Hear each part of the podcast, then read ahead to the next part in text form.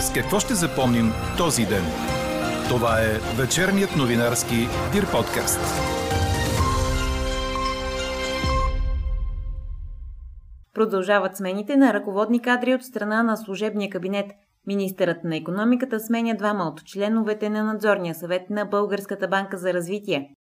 Сертификатите за COVID ваксини на петстотин хиляди души трябва да бъдат преиздадени. Здравната каса не отговаря за уведомяването на пациентите, когато личният им лекар прекрати практиката си. От Сдружението на личните лекари поискаха да се разпише такъв ред. Още от коментара на доктор Любомир Киров и на Веселина Йорданова, която преди дни установила, че личният ти лекар вече не работи, очаквайте в този подкаст. Говори Дирбеге.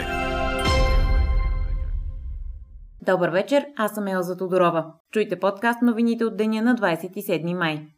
През нощта по-значителна облачност ще има над западната половина от страната, където на места ще превали и прегърми. Минималните температури утре сутрин ще са от единадесет до шестнадесет градуса. През деня на много места ще превали и прегърми по-съществено в района на Централна и Южна България, както и в Родопите. Вятърът от запад ще се усили и ще бъде умерен, в Дунавската равнина силен. При вечер ще превали краткотрайно и на отделни места в източните райони. Дневните температури ще бъдат от около осемнадесет на запад до двадесет и пет до двадесет и шест градуса в крайните източни райони. Прогнозата е на синоптика на Дир подкаст Иво Некитов. Здравната каса и лекарите не са договаряли ред, според който осигурителната институция има ангажимент да информира пациенти, останали без личен лекар заради прекратяване на практиката му или по друга причина, съобщиха за Дир.бг от Здравното министерство. Това трябва да бъде отговорност на здравната каса, тъй като там разполагат с имена и адреси, изключват договорите с лекарите в полза на пациентите. Това пък коментира доктор Любомир Киров от Националното сдружение на общо практикуващите лекари по повод днешния ни въпрос. Ще научите ли на време, ако личният ви лекар прекрати практиката си? Резултатът от гласуването и цялото интервю с доктор Киров очаквайте в края на подкаст новините. И още нещо, което касае пациентите. Ако вече имате сертификат за поставена ваксина срещу ковид деветнадесет, ще се наложи той да бъде преиздаден. Това важи за всички сертификати, издадени до момента, което са около четиристотин до петстотин хиляди документа, обяви пред България ОНЕР здравният министър доктор Стойчо Кацаров. Преиздаването се налага заради приетия от Европейския съюз единен формат на документа. Гратисният период, в който ще важат старите сертификати, ще бъде до средата на юли. Препоръката на министъра е хората да получат новите си сертификати от мястото, където са се имунизирали, но ще могат да ги получат и от офисите на информационно обслужване. Строителният инженер Апостол Минчев е новият председател на управителния съвет на Агенция Пътна инфраструктура. А след като тази сутрин стана ясно, че са освободени трима членове на управителния съвет на Пътната агенция, а вчера бе отстранен и шефът на ДАНС, служебното правителство днес продължава с кадровите промени. Този път те дойдоха от министъра на икономиката Кирил Петков, който уволни членовете на надзорния съвет на Българската банка за развитие Митко Симеонов и Велина Бурска. Формалният повод за освобождаването на Симеонов и Бурска е неявяването на среща-разговор в Министерството на икономиката. На изслушването присъства единствено председателят на надзорния съвет Стамен Янев, който сигнализира, че управителният съвет на банката не давал на надзорния информация за отпусканите големи кредити. Иначе Петков обяви, че ограничава банката да не може да дава повече от пет милиона лева кредит на когото и да било. Държавната комисия по сигурността на информацията потвърди, че достъпът на ресорния министър Бойко Рашков до класифицирана информация е бил отнет. Това е станало през две хиляди и деветнадесета година, съобщи БНТ, откъдето отправили официално запитване. Според комисията обаче, независимо, че срокът на отнемане не е изтекал, по закон като министър той отново получава достъп за времето, през което заема поста. Иначе самият Рашков издаде заповед, с която главен комисар Тодор Гребенаров бе назначен за директор на Главна дирекция Жандармерия, специални операции и борба с тероризма. Гребенаров по-рано се спрягаше като евентуален главен секретар на МВР. А що се касае до задържания миналата седмица директор на Пловдивското трето районно управление на МВР Самуил Хаджиев, срещу него има ново обвинение, че е укрил видеозаписи във връзка с тежката катастрофа на околовръстното шосе на Пловдив по Великден, при която загинаха трима души. Заради новото обвинение, делото в апелативния съд за мерките за неотклонение на четиримата задържани беше отложено с няколко часа. Междувременно пък директорът на Русенската полиция, старши комисар Теодор Атанасов, подаде заявление за напускане, като стана ясно, че е по собствено желание, а мотиви не са посочени. Какво не се случи днес?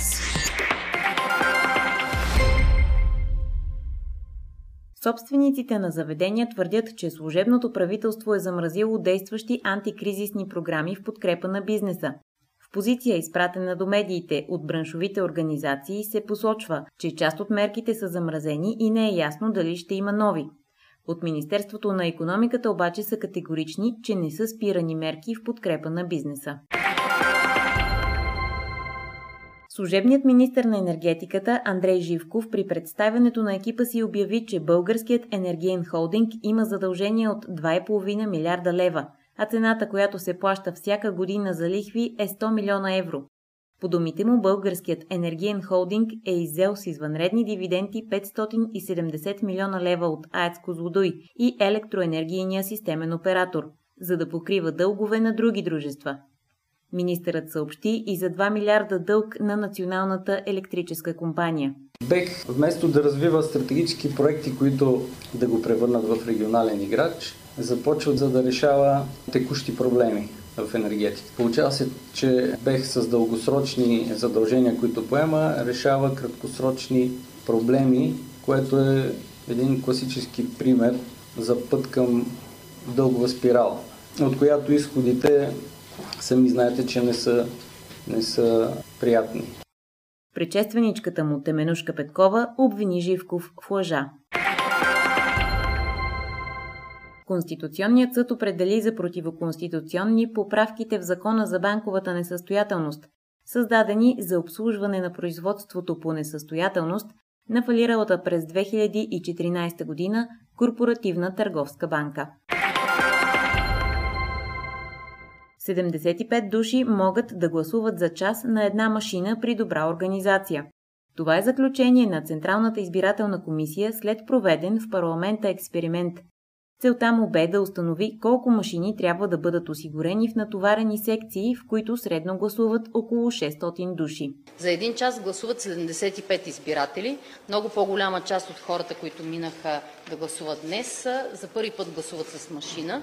Така че имаше във всякакви ситуации. На част от избирателите бяхме задали задача как да гласуват, а именно да избират партия или коалиция, която е разположена на втора или на трета страница от бюлетината, да се връщат, да променят вота си, за да имаме процеса на забавяне, който реално се случва и в секционните комисии, и да имаме по-добра представа колко избиратели ще могат да гласуват с машина. Разбира се, този резултат ще се анализира от Централната избирателна комисия, заедно с пробното гласуване, което ще бъде направено в неделя в Доброславци, и имаме идея да направим още едно такова в Сливница. Една допълнителна информация, свързана с многото въпроси, които получаваме от избиратели, които в деня на изборите ще бъдат на почивка в България. На двадесет и пети май сме изпратили писмо до министъра на регионалното развитие и благоустройството, за да влезем в контакт с нея и да преценим какви ще бъдат необходимите документи, ако такъв избирател желае да регистрира временен настоящ адрес в хотела или в мястото, в което ще почива, как може да се направи на практика това, за да може тези избиратели да гласуват по настоящ адрес. Това обясни говорителят на комисията Росица Матева. Иначе от днес Централната избирателна комисия приема заявления за регистрация на български неправителствени организации, които желаят да участват с наблюдатели в предсрочните избори на единадесети юли. Крайният срок изтича на десети юли. Около шестдесет хиляди четвъртокласници се явиха на националното външно оценяване по български език и литература. То включваше диктовка, десет текстови задачи с възможност за избор между три отговора и задача с творчески характер. Утре е националното външно оценяване след четвърти клас по математика. Президентът Румен Радев и водената от него делегация бяха на аудиенция при Папа Франциск във Ватикана.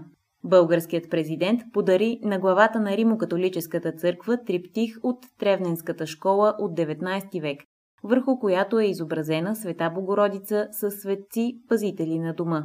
Беше символно и това, което подарих на папата. Е изготвено от българският историк Румен Манов. Една композиция, която е с много силен заряд на обединяваща символика. В нея има български икони, автори, на, на които е автор-художник от Тревненската школа от деветнайсети век. Има и религиозни символи върху седев, типично католически, изработени в България, също преди век.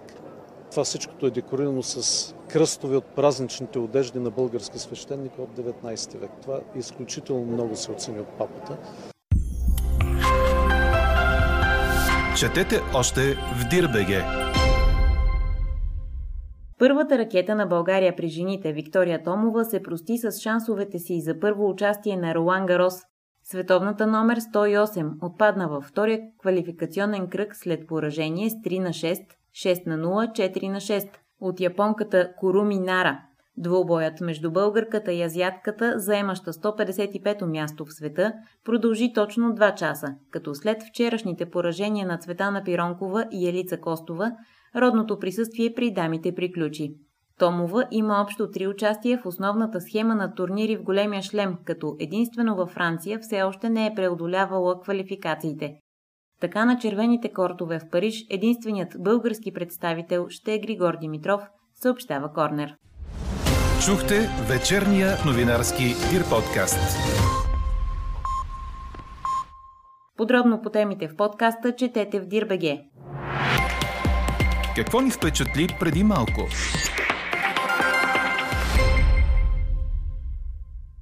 Проучване установи, че повечето европейци, петдесет и един процента, биха искали някои от членовете в парламента в отделните държави да бъдат заменени от изкуствен интелект. Испански изследователи направили проучването сред две хиляди седемстотин шейсет и девет души от единайсет държави по света. Заради отговорите им, Оскар Йонсон, един от основните изследователи на доклада, коментира пред телевизия Си Ен Би Си, че е налице десетилетие на опадък на вярата в демокрацията като форма на управление. Причините според него са свързани с повишена политическа поляризация, филтърни балони и раздробяване на информация. Каква я мислехме, каква стана? Ще научите ли на време, ако личният ви лекар прекрати практиката си? Превес от осемдесет и седем процента в днешната ни анкета има отговорът не. Трябва да бъде разписан ред, според който при прекратяване на практиката на личния лекар, независимо от причината, неговите пациенти да бъдат информирани от районната здравна каса. Там разполагат с имена и адреси, освен това касата сключва договори с лекари или с болници в полза на пациентите. Мнението е на доктор Любомир Киров, председател на Националното сдружение на общо практикуващите лекари. Повод да го потърсим станаха изнесените от омбудсмана Диана Ковачева данни за над седемдесет хиляди българи, които през изминалата година не са били уведомени, че личните им лекари са спрели да работят. От Националната здравноосигурителна каса обясниха пред Дир точка бе же, че няма разписан регламент, според който осигурителната институция е длъжна да уведомява хората за лекар с прекратена практика. А доктор Киров посочи, че сега колегите му, които спират дейността си, обикновенно поставят бележка върху вратата на кабинетите си. С доктор Любомир Киров разговаря Елена Бейкова. Колегите, когато смятат да прекратят практиката, това го обявяват. Слагат на обява на кабинета си. От друга страна, касата, сега не мога по памет да ви кажа, но би трябвало здравноосигурителната каса да ги уведоми. Няма договорен такъв ред. Еми такъв ред, еми такъв ред трябва да има. В края на краища, когато се прекрати на практика, тя или се поема от друг, или хората си избират нов личен лекар, но в близките години това ще се случва често, по простата причина, че ние устаряваме и то възрастовата ни структура е заплашителна. А какво всъщност се случва, когато личният лекар почине? Същото. Нали, да не дава Господ, но нали, знаете, това става изненадващо в повечето случаи. И една част от пациентите разбират за това, когато се наложи да го потърсят. И пак те си избират нов лекар. За мен, пак казвам, трябва да им разписан такъв текст, че трябва да бъдат уведомявани от съответната регионална здравноосигурителна каса. Защото там също разполагат с имена, с адреси, с всичко, и тъй като здравноосигурителната каса по закон сключва договор с изпълнителите на медицинска помощ. Било лични, било общи практикуващи лекари, било болници, специализирана помощ в полза на пациентите. Тоест, здравноосигурителната каса е тази, която трябва да се грижи, за да се спази в този смисъл или да се улесни това, което трябва да се прави от пациента. Друг е въпросът, че знаете, че всеки един пациент е хубаво да мине веднъж годината на профилактичен преглед и така нататък, което обаче не всички го правят, за съжаление, което увеличава контакта с лекаря. Човек не е длъжен да търси личния си лекар веднъж годишно или през определен период от време, за да разбере дали практиката съществува и лекарят може да отговори на неговите нужди. Това пък е мнението на Веселина Йорданова, журналист и здравноосигурен човек, разбрал наскоро, че личният му лекар е прекратил дейността си в центъра на София. Аз съм при него от около петнайсет години на практика, след като завърших висшето си образование и не съм го сменяла. И как разбра, че той вече не е на работа?